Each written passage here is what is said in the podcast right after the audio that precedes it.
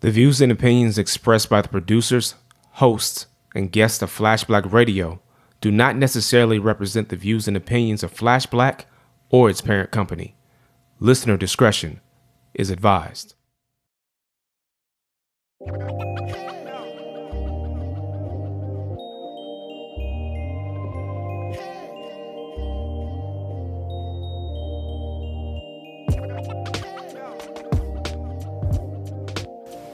By the dub. Trump said he wants like Sweden and Norway immigrants, Which are again gonna is foolish because they don't want to come here. Of course not, but if they did, they would want more money than the current immigrants do. Uh, they would want a whole bunch of like socialized programs. Yeah, yeah, they, they would want to. They would demand a lot more than the like in the immigrants that are like here just trying to make an ends meet and send money back to their family. They'd be know. like, wait a minute. So I gotta work more, probably get paid less, and I got to pay for my own and you think I'm gonna come back to work six weeks after I have this baby? Nah, on, y'all ain't gonna see me me a for a year cool twelve months. gave Oh, yeah, they got paternity leave and then over they in gave Europe. Him a year off. Like, get your whole life. paternity right. leave in Like, Europe is like gangster. Yeah, Not even talking about maternity leave. And in some countries, mandatory. it's just so different. Yeah, but come here struggle. Pay for your own health care. Get two weeks of paternity leave. Uh, that's new. yeah. That's new. So Right. That you might be shamed if you take. Also, man. you might get shot. So there's that. make a shot.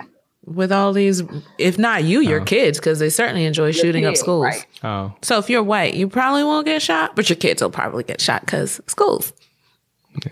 It's like a great commercial for America. This is how we're making it great. Okay, so that was T Rich from the last shit you might have missed episode. That was actually the day before the shooting down in Florida, the school, the latest school shooting in Florida, um, uh, Douglas High School, um, in what was it Parkside, Florida? Parkland. Parkland, Florida. I apologize.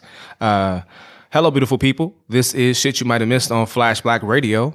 We are the usual suspects. I am Da Vinci Parks, aka Lee Bennett III, and of course, dialing in, we have the lovely, we have the Illmatic, the the like studious, like you know, the bare need. The top 10%. Okay, Savage. Wow, that was so wow. Okay, K Savage. All right. Uh, to my left, I have the um, what? What happened? It's been a rough week. Okay, I can dig it. I can dig it. We're gonna get into that in a second too. Um, to my left, I got the wonderful, the awesome, the super cool. T Rich, heretofore known as Okoye. And across from me, I have the one and only, the magnanimous. That's double. I haven't I haven't picked my Wakandan character yet. Give me some time. No, oh, okay, okay, all right. I didn't know we were doing that. Um, Uh, Y'all T-Rich left just me out. made it a thing, so now it's a thing. okay, you know, I got, I, I pick up monikers on this show. Hey. You know, I am, I'm also the, the, uh, the. Well, also, I feel like a Okoye is very fitting. I could see that, you know. Yeah, but anyway, so uh Parkland shooting. So a lot has transpired since then, but then again, kind of not a lot has transpired because we're still in the same place that we were at the time we were having the conversation. And that is like uh it's a lot of shenanigans in terms of like why we don't have reform. A lot of excuses as to why we won't have like an at least have the conversation. And before we can actually make change, actually, I have to have a, a conversation. So there are a lot of things that have been thrown out there. So I want to uh, summarily discuss a lot of them, not all of them. Um, a couple of them I wanted to throw out there. One, we have Donald Trump, who made the statement yesterday. Uh, and by the way, today's date is February 27, 2018. I apologize for not saying that at the top, but Donald Trump made a statement yesterday that he believed, although he's never been tested, that he would have gone into the building with or without a gun. Uh, thankfully, the Washington did have Post the option to go to war, and he five time deferment. several times. Yeah, yeah. Um, thankfully, the Washington Post came through on that one, and uh, they posted a nice little video that I hereby posted since um, on the uh, Flash Black social media channels uh, about Trump and his response to anything res- regarding being thorough or He a responsive. draft dodger. Nah, not just that. Um, there was the several times. five time deferment. Bone spurs was the uh, excuse that Mr. Trump had for the reason why he was not going to go to war. I can't go to work because my feet hurt. Basically, Yeah, yeah. There's that. Um, you know, they're, they're, prostitutes that only make that excuse. Um, so I just want to say, um, there's that. There's also the idea of arming teachers. Um, that's something I definitely want to discuss. And there's also you know, Marco Rubio having his town hall meeting and um, essentially saying that he would not say that he would not accept money from the NRA, which is at least I guess honest, but you know, is, is you know. So a lot of things I think we can discuss. I don't know who wants to start off first, but uh, by all means, jump in where you feel as though you you fit in. so let's talk about arming the teachers and how dumb that is. Let's for let's a number of reasons aside from like the liability and the insurance aspect of it the training y'all can't buy teachers pencils but you're going to buy guns are they going to be responsible for purchasing their own guns and bullets where are they keeping these guns how are they making sure the students don't get them are they supposed to just keep them on their hip all day in case some shit pops off Do we get to uh, shoot black kids? do you get to shoot black kids you're mm. talking. Be quiet. I want to shoot you. If you're a black mean, teacher, that's do you want to be the one right? responsible for shooting this white school shooter person when the police come in? You're holding this gun. There's just so many just no's, and also like like while we're talking about like arming the teachers, let's talk about the what was he a sheriff, a deputy Yeah. that stood outside SRO, the school resource officer. that was like, oh man. So what do you want to say about that? Because I, haven't, I haven't formed an So initially, he just resigned or retired, and then um, either yes, I think maybe it was yesterday. He was like, "Oh no, like the reason I didn't go in was because I thought the gunshots were happening outside, so that's why I stayed outside. It's not that I wasn't going to the threat; I thought I was." But So um, even paid good guys with guns don't stop bad guys with guns. So we should stop telling that lie. Hmm. but Because I mean, he pay, he he get paid to run into that school, right? he Yeah. wasn't a teacher though. That's the job he signed up for. Okay, well, I mean, the whole thing is foolish. Yeah, I want to go back to the whole teacher thing because you raised a lot of good points. I was actually having this conversation with my wife yesterday, um, and I agree. A lot of the points you uh, you you made, um, I made yesterday in in conversation with my wife. I, for those who do not know, actually taught. That was actually my first like for real for real gig, I guess you could say, out of college. I taught high school for two years, and let me assure you that you know teachers are every bit as human as any other person. And, the, and one of the issues they, they keep throwing into the mix is that the, the the kid or a lot of these other people when they're not people of color tend to be you know tragic characters and have mental issues and be unhinged. But at any given time somebody can have a moment. And i feel like um, teachers or anybody who has to deal on a regular basis with the care and well-being of another person or another people on a regular basis that is a that is a perfect mix for something going wrong like you know if you're dealing with a bunch of old people every day in the home i'm pretty sure at some points it gets stressful um, dealing with somebody else's badass kids is not necessarily the most fun thing to do or most great position to be in, and it can often feel thankless. So we don't want people who are highly stressed out to have firearms at their disposal at the moment that they're having a stress break. You mean um, like police officers? Mm. That was actually the point I was making with my wife. So what I was saying is, um, there is an issue we talk about in terms of training, right? Mm-hmm. And like police officers, even even if you train quote unquote these stu- these these teachers to carry arms, they're not being trained to actually be in a a shooting scenario. You're talking about training them how to shoot.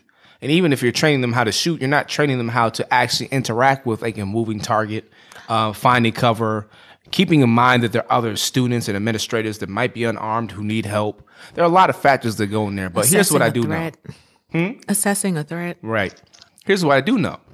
What I do know is from my interaction with police officers, I will say this and I'll make it personal. My interaction with police officers, all of it has not been bad. I've had good interactions with police officers where I felt like, oh, that was a really nice interaction.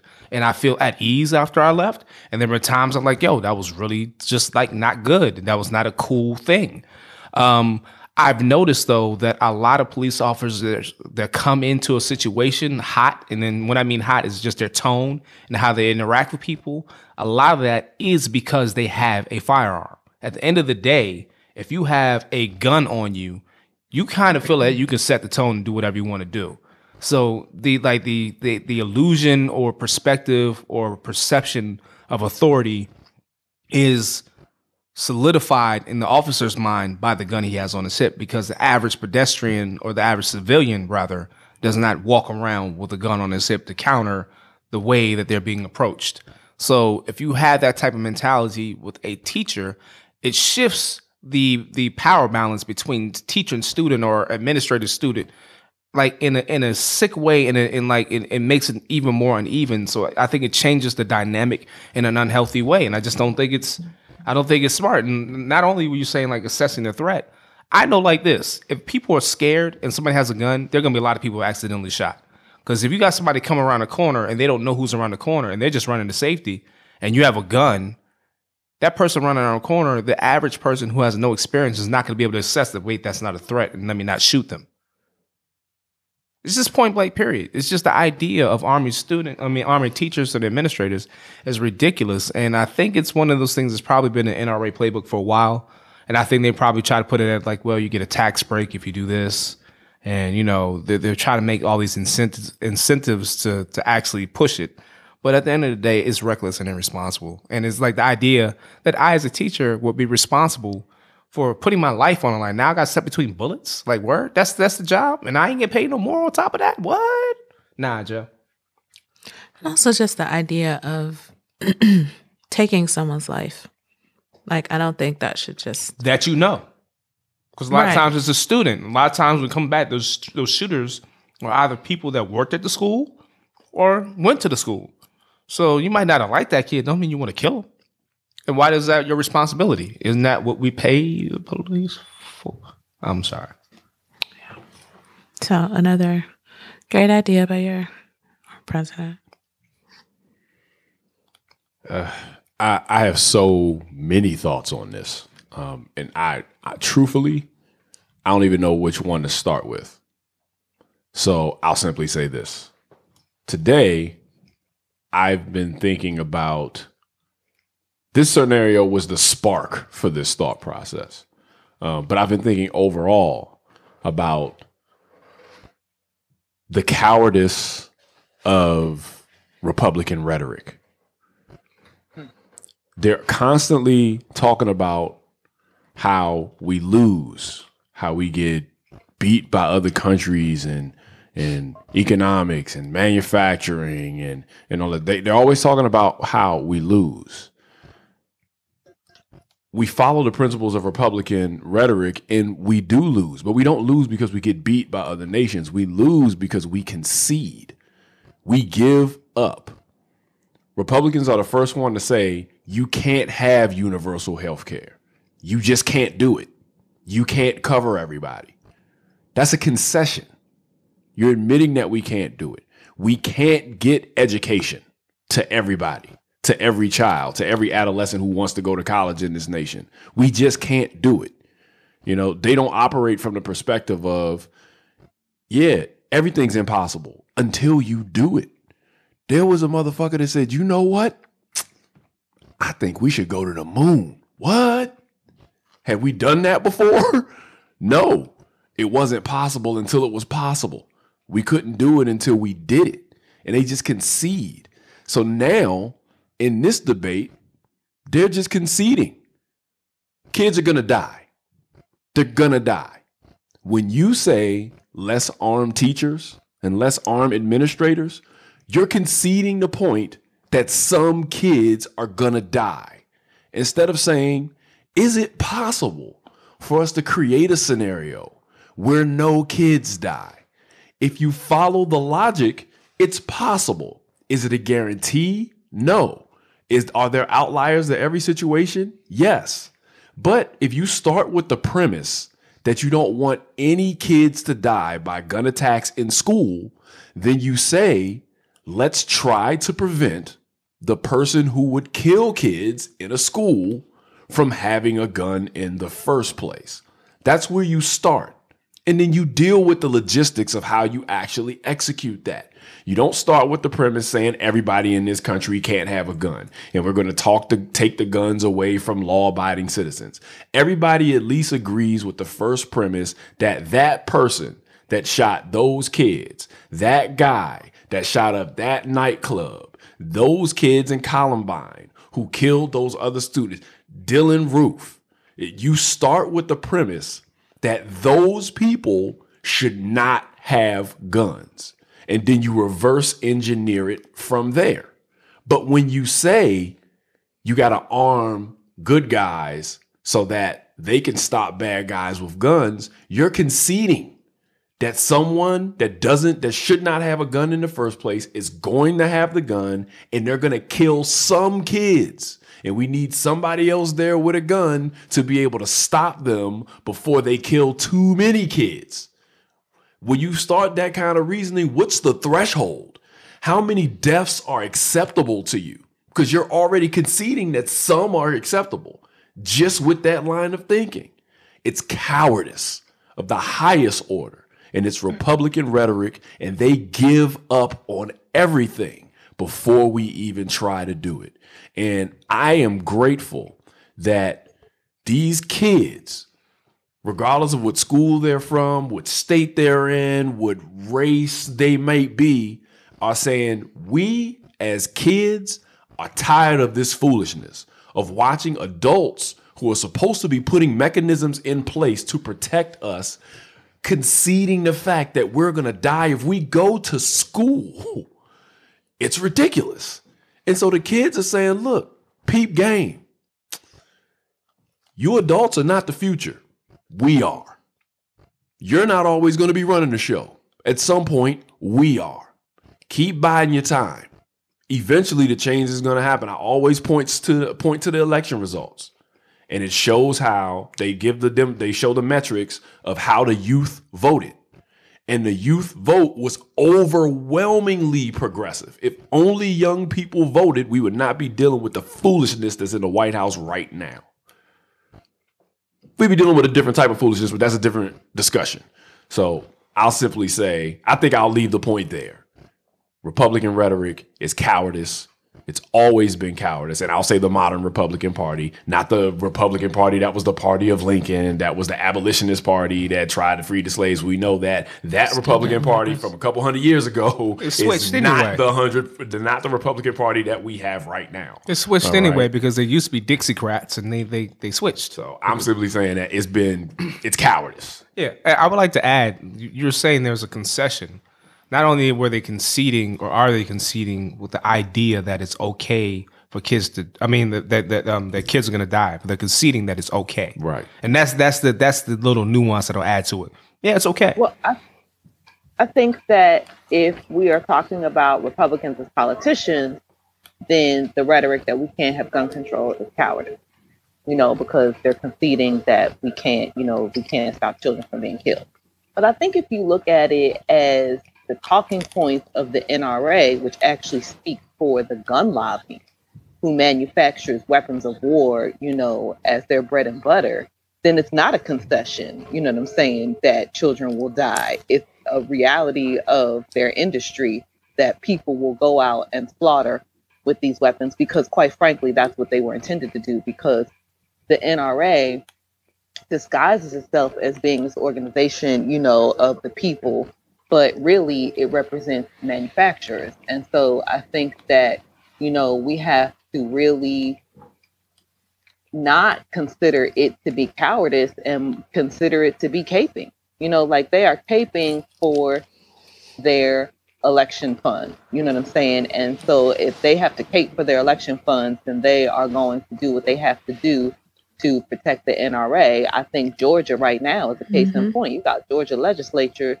uh, threatening to uh, recall um, Delta. a tax Fuel yeah, a tax. tax break that was that that was um uh, on jet fuel that was targeted to benefit Delta as uh, Georgia's largest private employer. But now all of a sudden that Delta is doing the boycott, they like, oh no, you know what I'm saying? We can't allow Delta to be political. You know what I'm saying? We can't allow corporations to be political.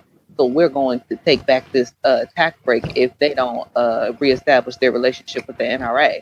And I just feel like Delta is looking, you know, at the legislature. I don't know what their response is, but on some level, Delta got to be looking at the legislature like, um, yeah, them kids that got up there and called bullshit, they are the ticket buyers of the future. Y'all niggas are dying, old people. So, you know what I'm saying? What we're going to do is we're going to go with what the public thinks, and we're going to, you know what I'm saying, continue to be profitable because I think the one thing that is cowardice on the Republican part is not admitting the fact that, you know what I'm saying, if we are talking about market and voters being a market, then the market says that we want gun control.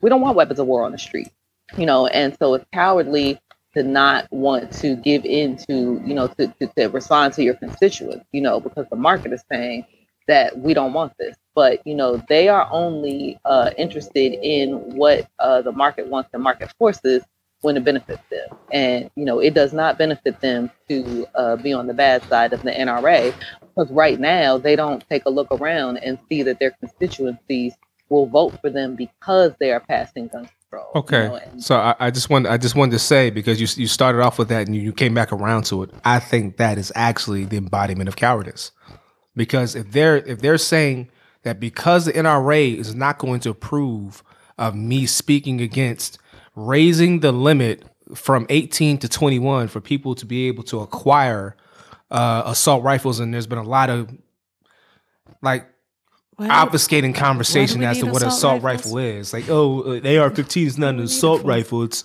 you know, blah blah blah blah. And then we get into the weeds. Whatever. A It's big ass gun that can shoot really fast to kill a lot of people in a very short period of time. That's what we're talking about. I mean, but weren't they? Didn't they even have difficulty passing legislation to get rid of bun, uh, bump stocks, They did. which basically and- No, it just- a it just dropped That off. was that was bipartisan. That was bipartisan. They but It dropped off. on it, and then the, yeah, the debate just It just dropped off because we, evaporated. no why because the pressure dropped off.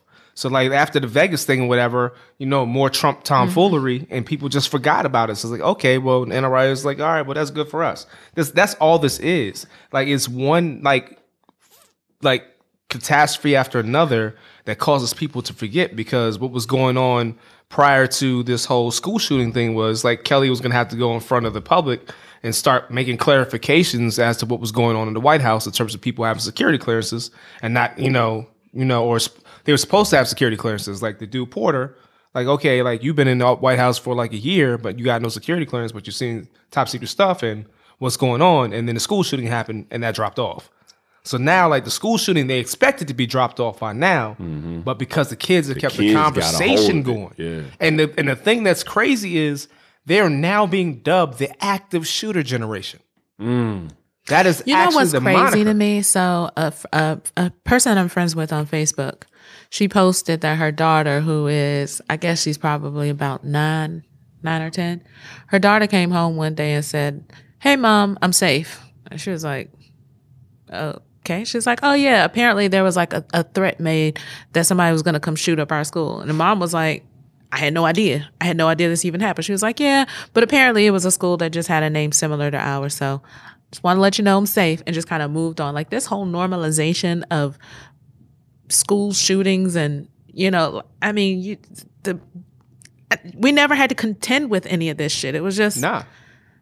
But it's Well, no. just it's it's just ever so often or ever so slightly just moving the needle to like okay just edge it because a lot of people thought would have thought with Newtown it's like with when you literally talk about like babies being killed like babies after that. I Being was murdered. like, we are monsters. when you talk about that and then the conspiracy theories that came out of it was they were actors like the, the, those weren't real people. They were actors. And they're doing that now with the, with the park.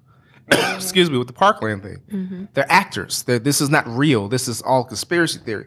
It's just the amount of like obfuscation and denial and baiting and switching that happens when we try to have rational and relevant conversations that affect the thread of like sanity and decency in this country. It's just unreal in terms of like where we are the idea that you're scared to go against the NRA when the NRA does not run this country or should not be given the keys to run this country. They have a lot of influence. I'm not going to say they don't, but I'm saying at the end of the day, they're not elected officials. You are. And like the last three successful presidential campaigns, um, both Barack Obama's and Trump's, um, did not necessarily need the influx of big cash dollars. Now Trump did get them, but he didn't even use any of his own money really because he was getting so much like FaceTime on Fox and CNN and all that other stuff. He didn't have to like use traditional means that people were using. And Barack Obama was clearly grass, grassroots. So there are ways to actually be able to not use the NRA or you know big tobacco. Who you don't have to to, use these people. hard? Why do you want to be in their pocket in the first place?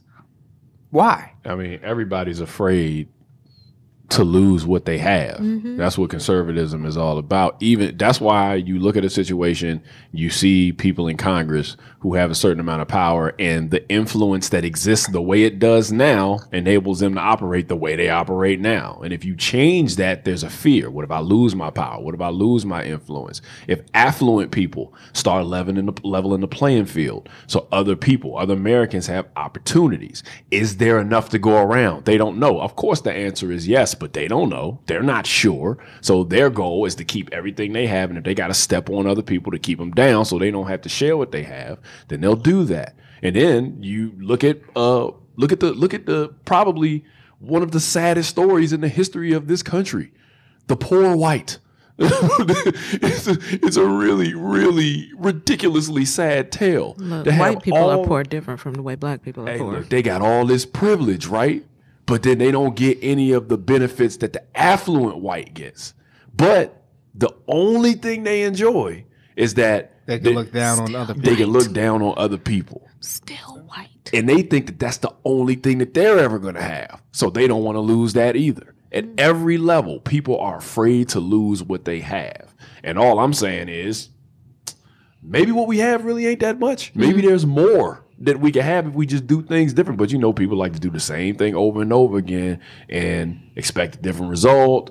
Um, I'm not like a, a etymologist or anything like that. So, you know, history of words ain't really my thing. I just like to use them. But I, I think that's the definition of insanity. I've heard it uh, stated.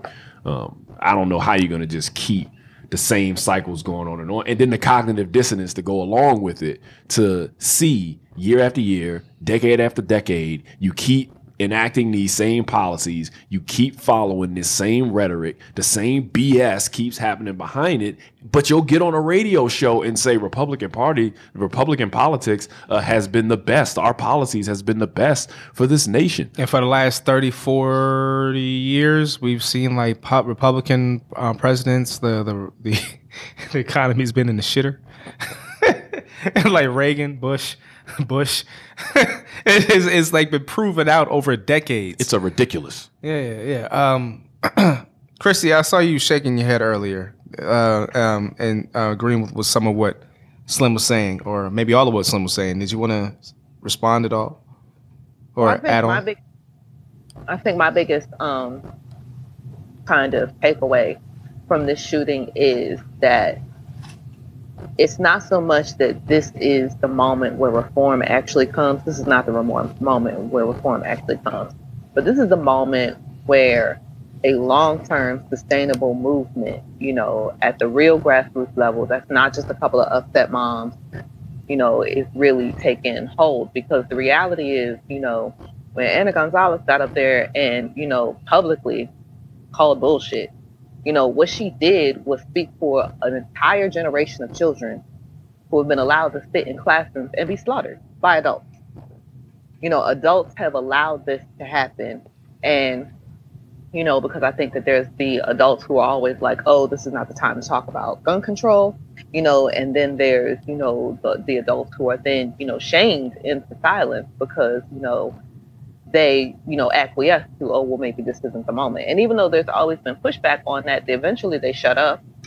You know, so clearly, you know, it's not the moment. But I think that, you know, children as voters, you know, and I think that it's it's really poignant that it happened in a high school because you know it's a bunch of children who are about to be 18 who are about to be able to vote you know who are Mhm. looking at midterm elections in this very politicized uh, point in history that we live in and they're like yeah niggas we can vote you know what i'm Mhm. saying so y'all keep doing this cute shit all you want to you know what i'm saying but i predict you know personally that they got about five years of this left because you know those columbine kids are in their uh what early early the mid mid 20s mid to late 20s No, Columbine, they older than that. Columbine was already high school. That was a while ago.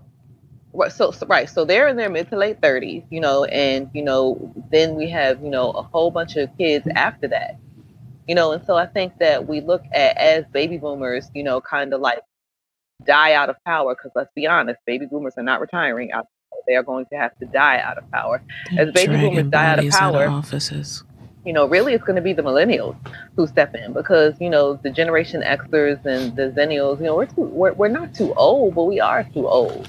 You know, we're too old to really, you know, be stepping up as leaders that are making change because too many of us have bought into and continue to profit from um, a system. And so too many of us will want to buy into, you know, that kind of neo- neoliberal uh, kind of uh, fake progressive um, way of thinking and being and like the, the younger generation just isn't having it. But we're also looking at a generation of children who it's not just gun control that they're questioning. I think that they're able to challenge the system because they don't believe in capitalism. You know what i'm saying? They don't believe in capitalism. They don't believe in religion. They don't believe in a lot of the organizations and institutions They don't that believe in a dentist either. for uh, a long time have really um, kind of stifled progressive change. Um, so i'm really interested in seeing what the kids do in the long term So I think Krista brings up a lot of good points. Uh, T. Rich, I want to ask you. Um, we we've had a lot of I think changes. Like you know, not too long ago, we had something that they the media dubbed the the, the Arab Spring. When they had all these different countries in the quote unquote Middle East and similar regions who were having all these changes in their in their climate. And I feel like in our country we're having a lot of changes too that people don't necessarily see the commonality between. But would you uh, think that there maybe is some something going on in terms like the marginalized people or groups or demographics within this country are kind of like starting to get their shit together, or, or starting to get traction? Not necessarily get their shit together, but to get traction between the Me Too movement and Times Up The and women's march movement. yeah, yeah. There's a, I feel like there's a lot of stuff going on right now and over the last like couple years, and I think like Donald Trump in a weird way is an impetus, a motivating factor. I'm not saying that he should get credit for it, but I do think his his presence is. Would, would you? How do you a feel lot to bring that? people together to kind of voice their concerns and Yeah. complaints in a positive way. Yeah. So what what are your thoughts? I just say, yeah, that's what my thoughts are. Okay, Sorry. I agree. real succinct. I with agree it. with Real those. succinct, yeah. assessment. Okay, all right. Yeah. It's like Dave Chappelle say, he's like, nothing makes him feel better than when we all hate on Trump together. Yeah. like that he feels especially American when that when that mofo does something terrible or says something terrible and everybody kind of collectively is like, ugh. Like no.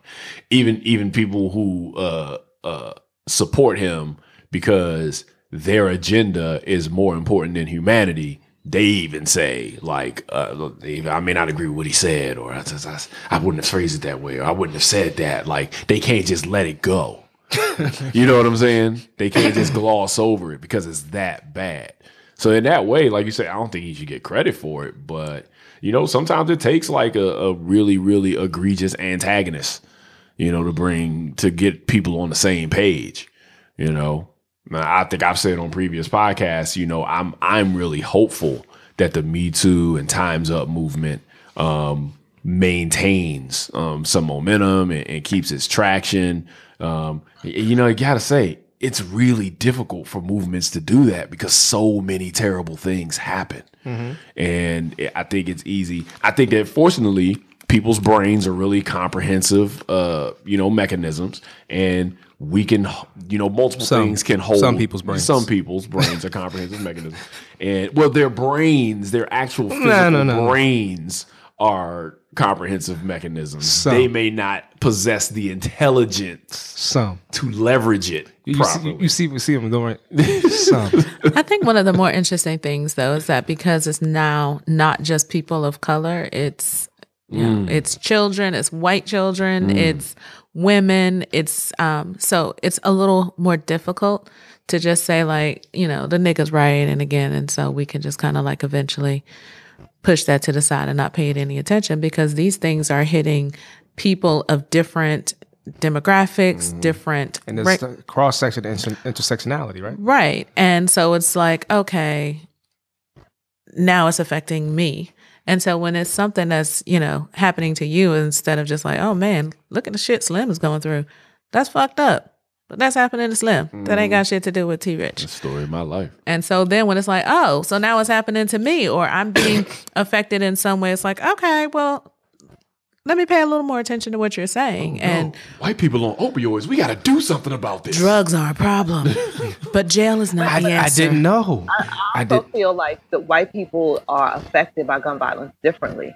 And so a lot of the laws that are going to be passed that affect kind of like the, the school shooting, public shooting violence are not laws that are really going to alleviate gun violence in the black community. And I think that, you know, we, you know, as people in the inner city dealing with, you know, kind of like personal violence, not mass violence, um, you know, like ma- mass on the scale of, you know, numbers, but not mass on the scale of, you know, large, you know, saying numbers of people uh, killed at one point in time.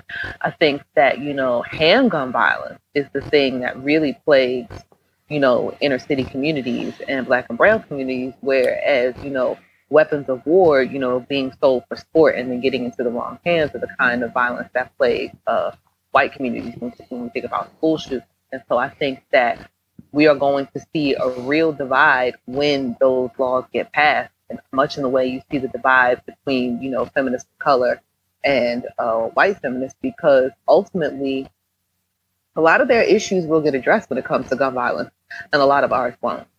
Um, and I think that while there's this coalition, you know, that they have that's formed, you know, uh, it'll look a lot like gay marriage. You know, like you know, there'll be a lot of you know white people getting the things that they want and feeling like we've hit a milestone. And I think there's going to be a lot of people of color who are still looking like, but we still got the same old problem. Um, so I think that'll be interesting. I've um, and that, that was that was very uh, well put, Christy. Um, I've listened to um different talk shows. Um, I think we all have on this on this podcast. Listen to different talk, show, talk shows, different podcasts. And pop shows. Yeah, yeah, pop shows. Like, like, yeah, you know, it happens sometimes. Um, and one of the talk shows that I listen to on a regular basis on Sirius XM is Karen Hunter show, which I've said before. It's actually one of the inspirations for this podcast, actually. Um, and Karen Hunter has said on a number of occasions, she said, you know, anytime you want to shift something or maybe people take notice, you if you're willing to like basically infiltrate. So she had a couple of things. She was saying basically if a bunch of black people, you know, decided to, you know, run as I mean, or or switch their affiliations or register as Republicans, then Republican Party would be forced to be more sensitive um, to to our needs. The gerrymandering is not going to have the same effect if if you have a whole bunch of black people registered as Republicans. Like, how do you how do you split that shit up? Um, but more to the point of this conversation, she was saying if a bunch of black people in mass went and registered for gun licenses, like to the tune of like three, four, five million, then they probably want to make some change. Like, wait a minute, all, all, all these mammals, are, wh- what's going on? like, wait a minute. And I I think that I think there's some there's some some uh, credence that that line of thinking. So I just think um, there are a lot of people who can legally own guns and just don't. Um, but I've been seriously considering at a minimum getting a gun license. Um, Having a license doesn't keep you from getting killed. oh, I'm not saying it does. I'm not saying it does. So I don't necessarily know if I agree with the I, the concept that if a bunch of black people go and get gun licenses, that's going to do anything. I mean, the police are still killing people, black folks in mass, and so I mean, even if you just look at somebody like Philando Castile, who was licensed, who informed the police, "I have a gun, it's on me," and he still died. So to say like, oh, if we all go get guns and, and Well, that's a different part of the conversation. So this is a very nuanced conversation. and I don't disagree at all with what you're saying, and I was su- suggesting. I'm talking talking about, from, like a legislative legislative perspective, specifically. specifically in terms of like, yeah. okay, we want to move this conversation in terms of where we have stake and leverage in how this conversation works. Like, okay, so you want to keep this, think about it like this. We can go back historically and look at basically how the Black Panther Party was formed. For those of us on this podcast, we're all aware Black Panther Party was formed because The people that were supposed to be policing our communities looked nothing like us, had no regard for us, had no understanding of us, and could treat us any way they wanted to. So they could brutalize and or kill and or violate us in any way they saw fit, and there would be no repercussions. So Black Panther Party comes in, they form, they basically get organized, and not only do they do that, they start looking at the laws. It's like, okay, well, we can actually carry guns openly in public because that's on the books. And how quickly did they change those laws? When a whole bunch of like people stepping in unison with black skin and like had uniforms essentially, it got scary to them. They weren't doing anything that the law did not allow, but once they started using the law to their to their um to their ends, it changed the conversation. So then they had to walk around with guns that weren't loaded. So it's like, okay, well, we can have guns. You just said we can't have loaded guns, you know, and it just became this moving like football, like moving goalposts. But it did start a conversation. So I don't disagree with you at all in terms of like uh, police officers. That's a whole different conversation. And honestly, I really feel like policing should be more indicative and representative of the people that you're actually policing. Like in terms of like the guy that's policing me, I should be able to know that person. He should be in my community, of my community. You know what I'm saying? Like you know, say he doesn't necessarily have to have my because I don't believe that every police police officer that's brown is good, and that mm-hmm. every police officer that's white is bad. I don't believe that. But I do believe that they should have an understanding of me, mm-hmm. and you know, just because I have a specific type of car or I'm driving to a, a specific neighborhood doesn't mean that I'm doing anything outside of my right to do as a, as a citizen. And I Right. believe They should have my neighbor. Hmm? I mean, I, I believe that they do the same thing with teacher programs. Like you know, okay, if you if okay, if you want like you know to buy a house, you know, if you're going to teach, like you know, like okay, well these are some incentives in terms of like you know home buyer incentives for being a mm-hmm. teacher. Be the same thing for policing. Like you know, to live in this community, this is what's got to happen. But you not just live in the community; you actually have to be a part of it. You can't just like park your car there and say be part of the community. Like I need it to be more than incentives, though. I need it to actually be a residency requirement. I need you to have to live in a municipality in which you teach, in which you uh, are any kind of part of the civil service, or where you are a police officer. I literally just said that, but I, we agree. We agree. I, I think that's that. I Well, think no, that's you important. were saying incentives to buy. And I No, think- I followed that up after that though. I said that no, they, they should. That you can't just park your car there. You should actually live there and be a part of the community. Like, don't just like just say you live there and you just lay your head down. And that you need to actually be involved in the community. They need to know who you are. You need to know who they are. So no, we, we- I, I I think we agree on that. Oh, sorry, that chair's making a lot of noise. That's yeah, all right. Your chair got real farty. Um, the Black Panther farty is a whole different thing. The, I think the police like look solving the problem of police killing uh, black folks. That's a whole. That's a that's an entire, Algorithm. like you gotta that you gotta have an impact on how people are socialized from their youth. You gotta have an impact on implicit bias. You like You got to have more people that are in Yeah, like yeah. ranking positions in the police yeah, office. the police police, police training is not going to be the only thing that solves it. Like how people are raised and what people are taught in their homes has to change. Like there's so many things, and you can't ignore the punitive aspect of it.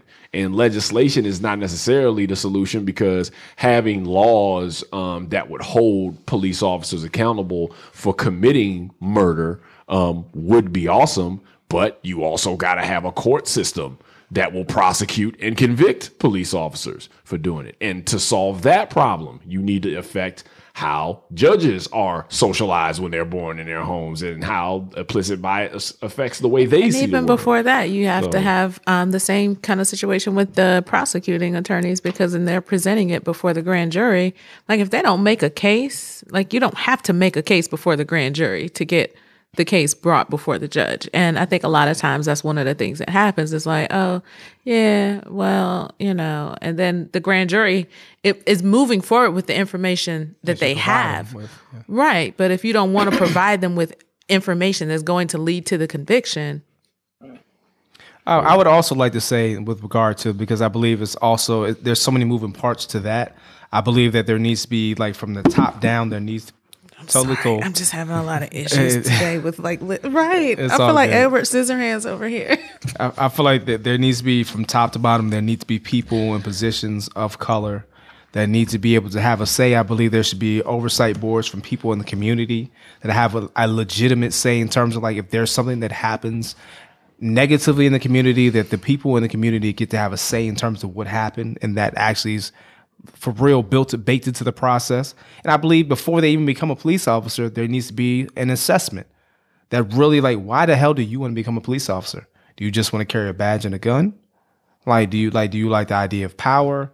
Or do you want to actually serve people? And you don't have the- that question as much with people who are EMTs. You know what I mean? Or or or like, you know, fire department. Why do you want to run into a burning building? I think it's clear that you want to help people, most people. Or some people's like line of business, that's family. But at the end of the day, you still have to run into a, like a burning building. That's the job. But I'm sorry, go ahead. No, just to kind of piggyback off of that, one of the um, legislations that was approved in New York is they're hiring um, social workers. I want to say, I want to say for starters, there's only like 300 social workers to um, the police departments, so that they go out with them and can kind of do some of that de-escalate, the de-escalation. I hate that word. De-escalation. I love it. It's the appropriate De-escalation. word. I love it. I love it. I love it when it's gonna save lives. Right. Um, and so, I mean, it's a good pilot program, and hopefully it will expand in New York and it will spread, you know, across the nation. Not saying that social workers are the be all end all, but we're pretty fucking awesome. And so, any kind of, you know, thing that you can kind of put in there to kind of take, like you were saying, sometimes when officers go in hot and they're here, Mm-hmm. Yeah. um, and you don't always have to be here. Yeah. Sometimes you can just like be here Yeah. and stay here, and then everybody walks away alive. Yeah, I give I give a good example, and it's not it's not always even a situation about um, necessarily a crime being committed or like yo, it could just be like like I said, anybody could have a moment at any given time. You don't necessarily like know what somebody's going through from day to day. Um, sometimes people just have a lot on their plate. Today was not the most pleasant day for me, and I wasn't necessarily my best me today. Um, it just is like what a it is. testimony, right? Yeah, yeah, yeah. But like I remember this is actually like I actually had to like um crash at your place. This is years ago. Um there was a snowstorm and it knocked out the power on my on my condo for like and my, my power was out for like two days straight. And I was just like waiting for my power to come on, like it'll be back on in a couple hours. And like everybody's power on was on around me except for my like complex. So I'm looking at like civilization all around me and I'm freezing my ass off. So finally, I get in my car and I head over to her, uh, uh, over to T. Rich's house or whatever, because I'm a crash or whatever. And like coming down the hill where I live, um, it's like you come over the hill and you have like maybe like 200 feet to a stoplight. Now, mind you, if it's snowing and ice and all the other stuff or whatever, you don't necessarily have the same braking that you would even if you're not going that fast. So when I came over the hill, as I was like approaching the light, the light turned yellow. So I accelerated through the light because stopping was just gonna mean I was gonna be in the middle of the intersection. Mm-hmm. And I go through the light, as yellow as I go through the light. Police officer like throws on his sirens as soon as I go through the light, pulls me over. It's so cold that my window won't even roll down. So I have to physically open my door because I can't roll down my window. Mm. And the dude yanks my door open and just goes in on me. He's like, he's like, yo, you ran that red light. I said, no, the light was yellow. He said, no, I got on my, I got on my camera. I can run it back if you want to. If I had just gone through that light, you would have hit me. Ain't that a bitch? And he just walked away. and he just walked away. Like, like, but like, like, you gotta understand. Like, listen, listen, what I'm saying. As somebody who, like, like, like, okay, like, anytime a siren goes on, whether I've committed a crime or not, which I haven't, but I'm nervous. So I, because I don't know what's gonna what's gonna approach me. So Ain't that a bitch? yeah, Wait, wait a minute. yeah, yeah, yeah. So like literally, so I'm opening my door to like make sure I'm accommodating him when he comes up because like you know I don't know why he's pulling me over, but I don't want to be one of those things like roll down your window, my window won't roll down, roll down your window, my window won't roll down. I was like, let me just open the door, like make it. Mm. This dude literally yanks the door open and just starts cursing at me. You know what I'm saying? He just walks away. He didn't like he gets in his car and just drives off. No ticket, no nothing. It was just like, who knows what type of day that dude was having. You know what I'm saying? But there are people who have those same kind of days, and that shit goes into some other some other thing, mm-hmm. or some other like assumption about the person that you're pulling over. This person's this way. I don't know if you remember the Crutcher guy who got shot, and they said, "Oh, he was he, oh he's on high." Her husband was the, the husband was in the helicopter when the wife was on the ground, mm-hmm. and they just had training about drug use or whatever. So they they oh like so everybody in their mind, I'm assuming was like on drugs. Oh, he's definitely high. Oh, he you know he's definitely high. And He's like, on PCP. yeah, yeah. It's, it's it's crazy. So yeah, I mean that that's a whole nother conversation when right you there. when you mix a person's individual experience with uh, systemic things like uh, and, and psychological phenomenons like implicit bias, you know, it, it just exacerbates uh, the issues that you face. Use some words, Slim. when you, I don't even know which word. you're- Taxidermy. You're, All of them. Taxidermy. in, in, in, in, Oncologist. in the in the spirit of uh in the spirit of words. Yeah, you you keep you keep listening to your random words. This is I feel good about it. Sp- specious. really, What? really, dude. You're gonna take it back to species. Okay. Um, I'm sorry.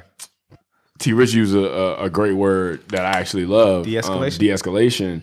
Um, and you know, I hear a lot of people say, "Oh, cops need to be trained to de-escalate. They're not trained to de-escalate." But you know, 2016, 2017, I saw a lot of videos on social media where we we were showing uh black folk getting shot by cops and then we or getting being body slammed by cops when they were just like leaving the pool and we see other videos where there'd be a white person with a gun waving it Hey, sir. Clearly Excuse under me, the sir. What's going on? cops trying to talk them down Why are you carrying this gun? Where where you going? What's up? it's like so What's you going say on? And that's the whole say understanding. they need to be trained in de-escalation, but some of them mofos already know how to de-escalate. So what's It's the choice. difference? It's a choice. Is it is it? But is it that particular cop?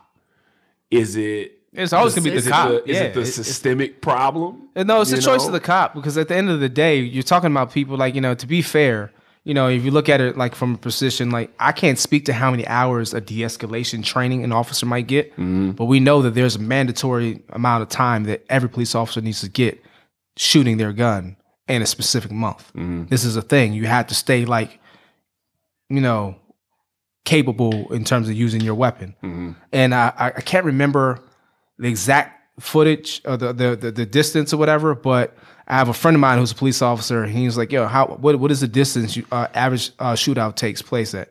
I was like, "I don't know, like 20, 30 feet." He's like, "No," and he said, "I was like Like 15." five. He's he's like he's like five to eight feet. I'm like, what the, who the fuck? Like, who need to be that close to shoot out? Like, like, but that's what it is. But this is also the thing we said earlier when we started recording this um, that de escalation is not sexy. It's not fun. It's not fast. No, it's sexy though. Living, It's very sexy. going home.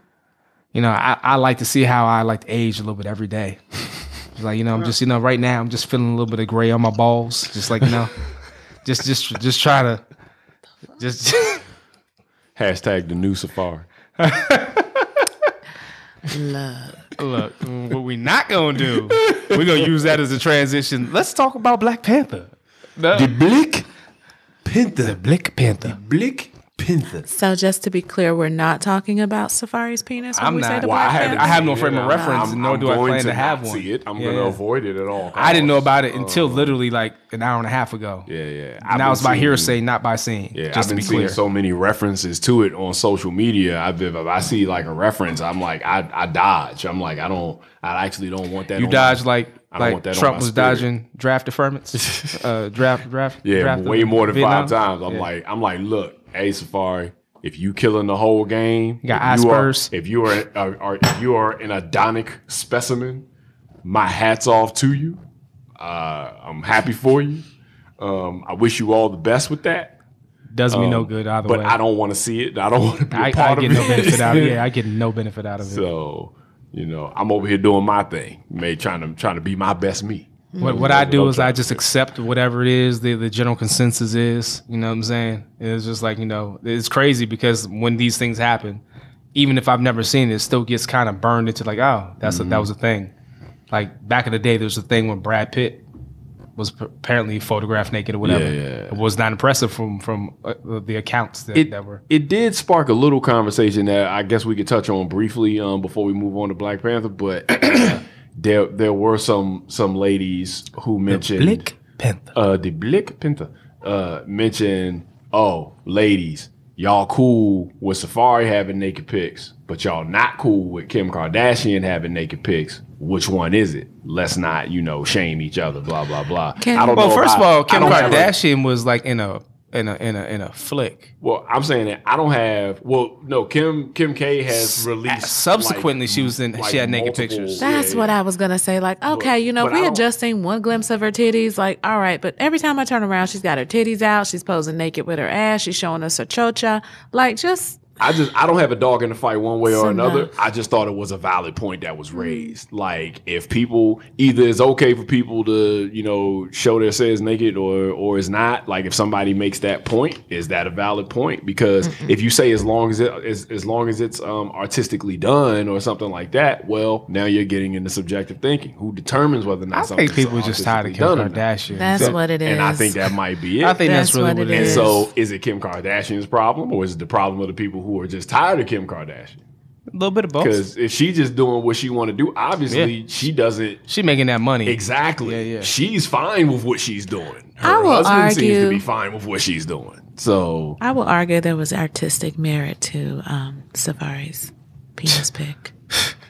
and you know what? Well, was it was it cropped well? You know, We- No, we- actually, know what? we- we don't even cannot- answer that because you'll cannot actually answer that like like explicitly, and I don't need that in my life. I, don't.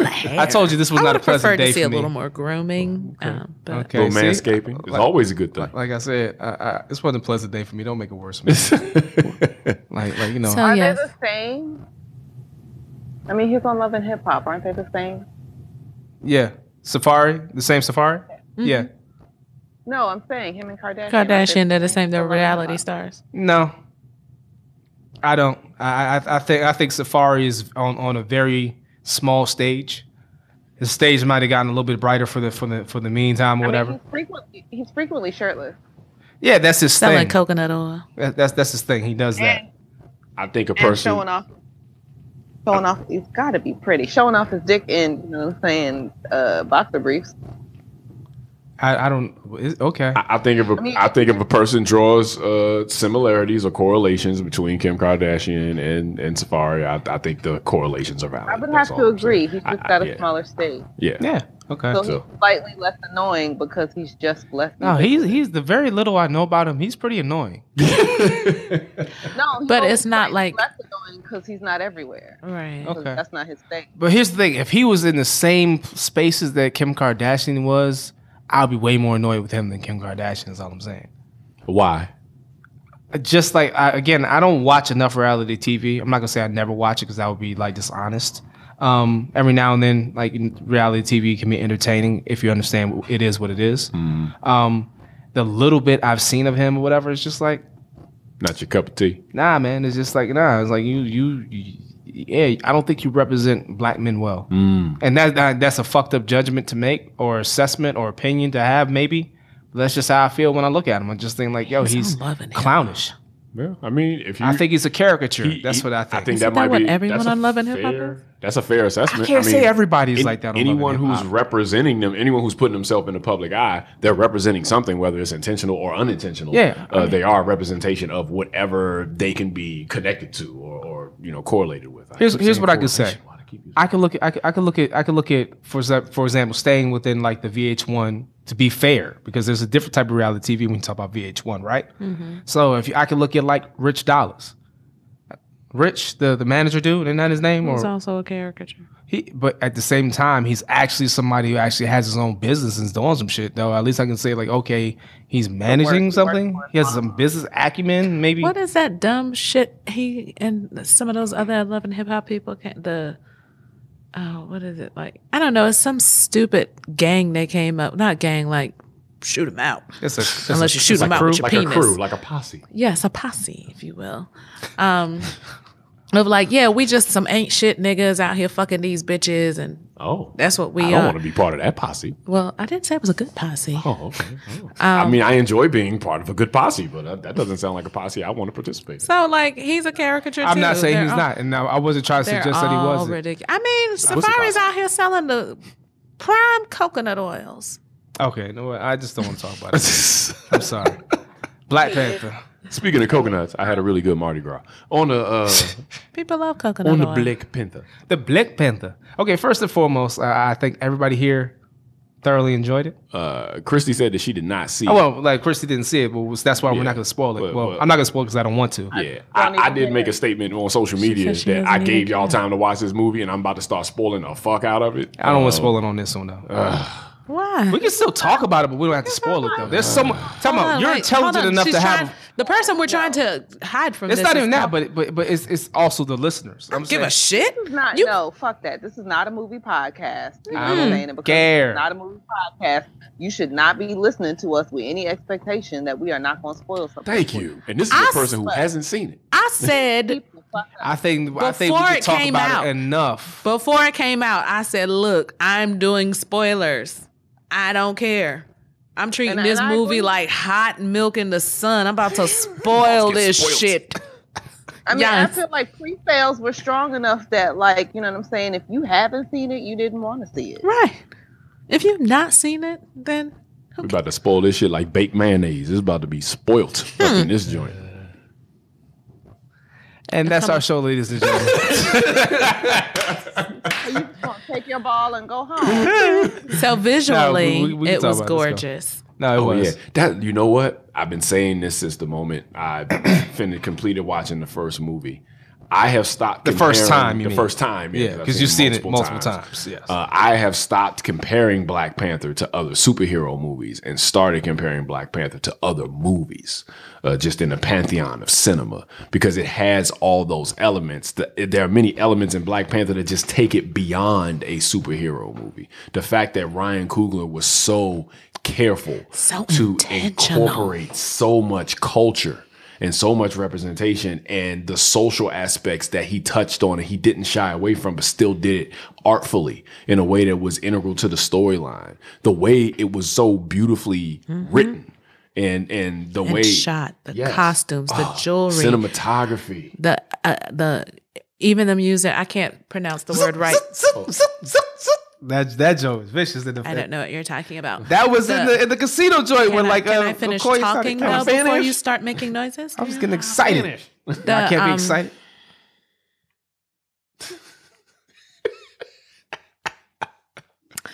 The um Xhosa. oh oh I can't. I, yeah, I can't do that. It's like a click. Yeah, I can't do that. I'm sorry. I'm not trying to be offensive. I'm just Southern. Yeah, Yeah. Um, One the of way. eleven dialects. Yeah. how you Yes, say the just X. the fact that they, you know, Xhosa. use that dialect in in the film throughout, and the um even the the, the casino scene where he was very intentional with the red, black, and green, Mm-hmm. and giving a shout out to Pan Africanism, and had Claw wearing the blue because that was like the color of colonization, colonization. and just like on it. yes, he was like doing like everything was so very intentional. It's not like he phoned in a moment of this. and then the actors every actor Everybody knows. Every actor. crush their role I adore Most Def, but Danai Gurira, look, Mama can get it repeatedly, however she want it, pitching, serving. I'm at service to you, General. Yeah. I respect this movie so much. Like they're they're like our like bad like you know sexual jokes that have come to mind, and I just like don't tell them. Like y'all know me. A joke come to mind, I tell the joke. I tell volume jokes. I just tell them and just let the let the chips fall where they may. Just- I I'm like you know what I'm I am reverent of this movie. The A thing, though. Killmonger, I struggled. Because sometimes I was sitting in that movie like, I understand you. you're supposed to be a villain, but uh, I'm very- trying to find a lie right now. he was very effectively humanized. And Right. He played the Michael B. Jordan played the role in a very humanizing way. Um, the story uh, used a lot of legitimate, real history uh, to give his performance more gravity. And though I don't agree with his methodology, mm-hmm. there's a lot of sympathy sympathy for the character because specifically as a black American, mm-hmm. I understand exactly where he was coming from. And there's a part, different sizes and different people, but there's a part of mm-hmm. all of us who would like to get our hands around some oppressor throat and and So choke some, you like to choke some, people, though. choke some liberation out of it. Yeah, But I think I You think like that, to choke people though. So I think the thing that pushed like him choke over. well, you do it enough. I feel like you like it. Wait a minute. Wait a Go ahead. I'm sorry. haven't choked anyone in years. No, I was choked last week. I think Oh, the thing that pushes him over is I, was, I love lamp. The black.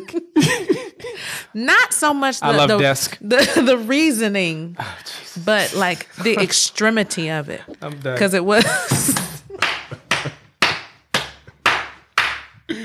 What's your safe word? Oh, okay, no, we're not. We're not going down that road.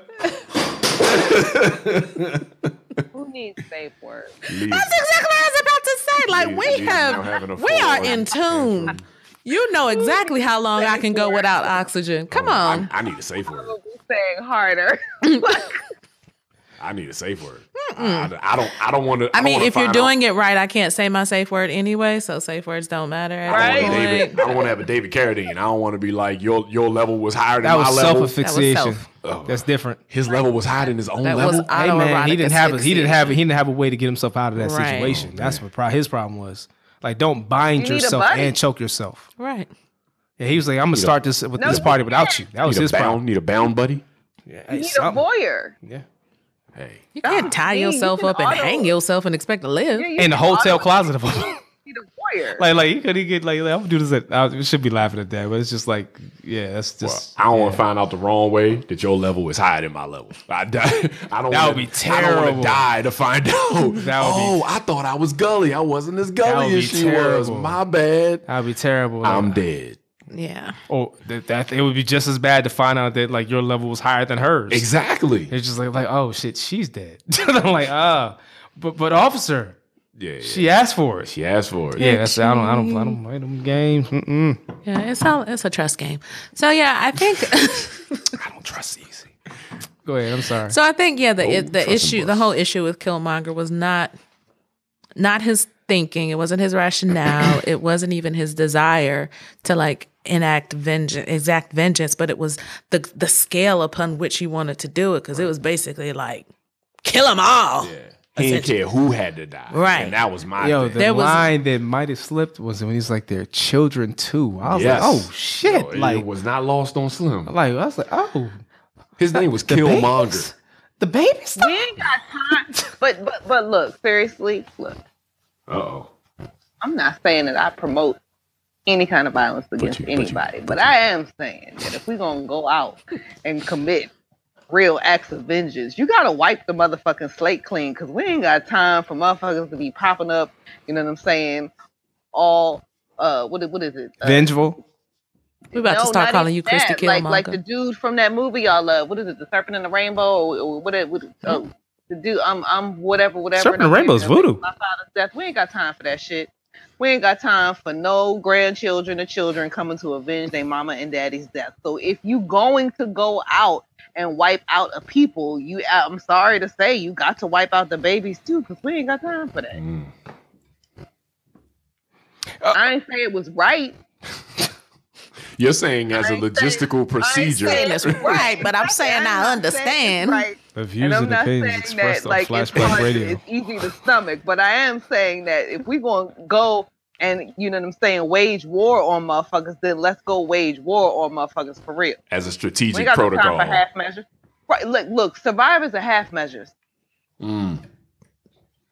Killmonger was dropping them gems though. Hey, You so concerned about this, you ain't even thinking about what you putting in your body. man, Killmonger played that character.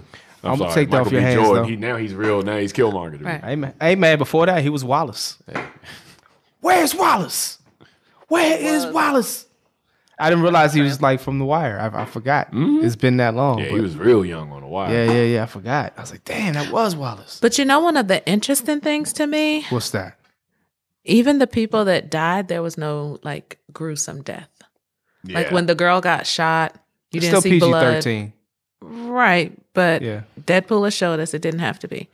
Um, like when he cut the um one of the uh, Dora Milaje's neck. There's no blood. Yeah, Right. yeah, yeah. Um, I, I thought that was I, I I noticed that from the very beginning as well. Um, that is there. There's been a concerted effort from the movie industry to tamp down like um certain elements in the movie to make sure it gets the PG-13 cuz statistically speaking Deadpool is an outlier most R-rated movies do not actually like rag up a lot of money box office wise like Deadpool had a cult following for years in the comic book industry and it just had the right time and the right actor right direction right script to make it pop and do what it did um Black Panther, they probably weren't willing to take that risk. I think they still would have had a relatively high turnout, but I saw a lot of people with their kids at the movie theater each time I went. So I don't know if they had like, you know, like blood and guts and all that stuff. I don't know if it's the same.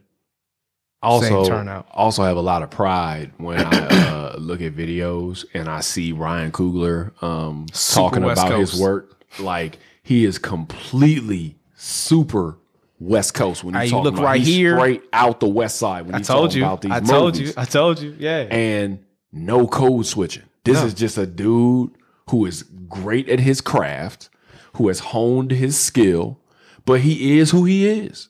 And I think that there's something to be said for that. Um, 31 years old. 31 years old can write his own ticket in Hollywood um, after having uh, three magnificent movies. One of them now a international blockbuster.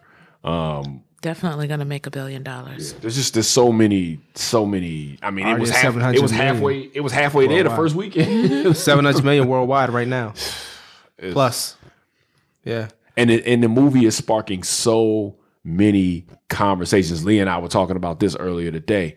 It's sparking so many conversations about race, about representation, about history. Because it's not a historical movie; it's a comic book movie. So you're not going to learn, you know, a whole bunch about history from the movie. Uh, but the level of representation and the way certain social points were made, it's prompting and provoking conversations amongst people who would not usually be having those conversations. The women will save you.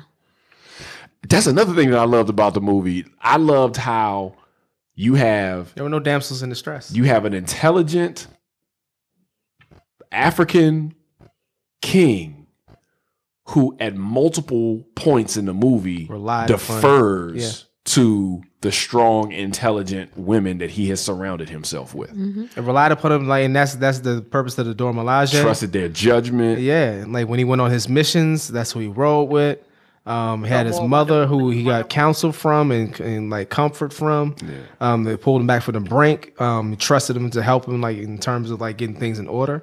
And I mean, like, yeah, I'm like, like honestly, like you know, what black man you know made it in this world without a black woman? Hey, And look, That was deny the point. Oh, chocolate.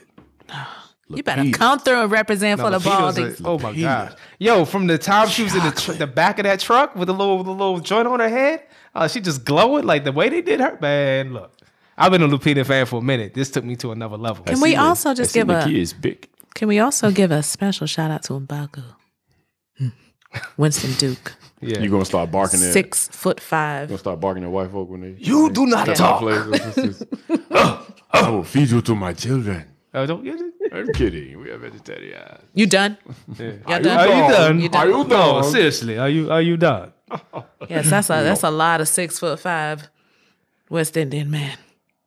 Um, I, I thought I, I will say I thought that again, all the stuff that you guys said, I thought like the colors, how they did the spirit plane, the nuances of how the spirit The plane was actually uh, ancestral plane, how the nuances were different. Um, actually, the last time um you saw it.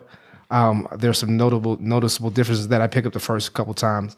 There's so many different things that you could pull out from this movie. Hey, The, the lines that they had, one of my favorite lines, it was kind of innocuous. Don't scare me like that colonizer. That's probably one of the best lines. Um, um, an innocuous line that I love is "Stand up, you, are a king." King. It's like, like, like, how dare you? Tell them who you are. Yeah, yeah, yeah. It's just, it was, it was just so many times where I feel like the script was Bury me in the ocean, because even my ancestors knew it was buried. Better to help me out. Bury me in the ocean, like my ancestors that that. jumped over the side who knew that death was, better, than, bondage. Yeah. Gotta come through, Killmonger. Yo, hotep killing ass motherfucker. Who, who probably ain't, ain't, ain't dead. But, Another discussion. uh, but I also, also, also want to We didn't say. see it. We didn't Um. Because we, We talked, we talked about Killmonger, we talked about Lupita, Forest Whitaker obviously killed it, Chadwick Boseman obviously Rudy. did a good job. Um, everybody killed it. Well, I- W'Kabi still got that horrible, horrible decision making skills. I see. the there, there are a couple man. questions that we like because we had that conversation on Friday in terms of like like, but they they just started a civil war. This shit ain't like no like any like kumbaya. Like we we all cool again after Jive. this. There's some problems we gotta like like we gonna have to have some conversations after this after we after we come. But I want to say that Andy Serkis killed his role. Oh yeah, Andy Serkis was good. He like was, like he was he- a- like he was every moment Yeah, he was on screen, it was just entertaining to watch him work. Because like for those who are not familiar with Andy Serkis, I know this is like a black cast, and I'm not taking away from any of that, but I'm also a movie fan. And so to see Andy Serkis, who I know has been Caesar from um, from the all of Planet of the the new Apes Planet of the Apes series of movies. um, Gollum and and Smeagol from Lord of the Ring, Rings. So we're talking about one of the white guys right Yes. now. We're talking One about we're the talking about we're talking about Tokens. Claw. yeah, yeah. We're, we're talking about Claw, but like everything he did was just like so big, and he just he just like he was he was super Yeah, dope. Claw's And his, dropping a mixtape. that shit was hilarious. He was hilarious though, right? Hey, come here. Yeah, yeah, yeah, yeah, yeah. Come here, come here. Come here. Come here. You you you can go. Just It's okay. It's okay. Come here. Yo, he like yo, everything he did was really like good. amateurs. I mean, I just think again, the acting was phenomenal, the writing was dope, the cinematography was dope. Um, I had a couple little nitpicky parts that I won't discuss like on air because I don't want to like taint anybody who hasn't seen it yet. Um, I'll let them make that decision. If you want to holler at me about it offline, we can do that. Um, but I've seen it three times. I just saw it again last night. Um, and I will likely see it a fourth time before it's all said and done. I have a nitpicky thing. You and those damn Twizzlers sitting there trying to watch the movie, and all you hear is like, oh, you know, Lee. He got a he got a fever, What's Twizzlers? and the only prescription It's Twizzlers. is more Twizzlers. Need more cowbell. I was like, That it's bag is loud though. it is so loud. That bag is loud. I was just sitting You there don't like, not apologize. if you did, I didn't hear you because I couldn't hear over the rapper. Like you gotta rip it open down the side so you can just pull them apart. Nah, girl, he wasn't doing that. In the bag. Mm-mm. If I think about it, I open it like at the be- before the movie starts. That way you don't have that problem. I just Clearly didn't didn't think about it. I didn't. I didn't. I was just You so thought about happy. eating them bitches though, because you still open that bag Hey up. and man, them I was on a mission. I was just so happy to be sitting there with my brother, my mm-hmm. homegirl, my nephew. You know what I'm saying? It was just like you know, perfect opportunity Take Yeah. them down together. to eat to Twizzlers open up a loud ass bag of. Twizzlers. for more Twizzlers. I was oh, like, "Hey, what is your brother? I remember Candy. But seriously though, folks, that is actually going to be our show. Uh, we've definitely stayed in longer than anticipated. We again thank you for your listenership. We hope that the conversation regarding um, uh, gun reform legislation, something a conversation. We hope it's been enlightening or you know helped you maybe get some different thoughts or, or angles on it. Um, Oh wait, can I say one last thing about gun control? sure. As a black person, please, you know what I'm saying? I I'm not for weapons of war, but you know what I'm saying? I personally want to keep myself safe from white people should some shit pop off. So um I like my handguns and my long guns. I ain't mad at you. I don't think anybody's disagreeing Nope. with that. Nope. Um, We're on the same page. Uh, so with that being said, ladies and gentlemen, surgical like with a 12 gauge. I feel like black people aren't often vocal enough about the fact that on some level guns keep us safe in this country from the colonizer. Yeah, uh, yeah. Um, Be like. I, I, At least I, in The blick. Pinta. okay. So what uh, what I wanted to ask is, what are your thoughts regarding gun reform and gun control? What do you, do you have any solutions, opinions in terms of like in terms of what we said, something we missed? Let us know. Hit us up on the website www.flashblackradio.com on the group at flashblack radio or flashblack uh, radio um, on uh, twitter and facebook. Um, you can also check us out on ig flashblack radio. Uh, we are on stitcher tunein itunes soundcloud a bevy of places where you listen to podcasts. Check us out there. We're still working towards uh, uh, spotify. Um, we'll see what happens. But until next time we are the usual suspects. I am Davici parks aka Leaving at the third aka the hotep uh, whisperer um, You're a whisperer now, nigga? yeah I, I thought you was like a halfway hotel. Now you just whisper. I'm like, I don't like. I don't want people calling me a halfway hotep in the street. That that'd be problematic. That that might be a fight. Ain't no The half hotep man. Ain't no half tapping. Ain't no. Across me, I have the one and only. That's double in the building. Good to see y'all again. To my left, I have. T. Rich, heretofore known as Okoye. Okoye. And of course, dialing in, we have Trey Savage. indeed. We thank you Also so much Also known for as your Christy Killmonger.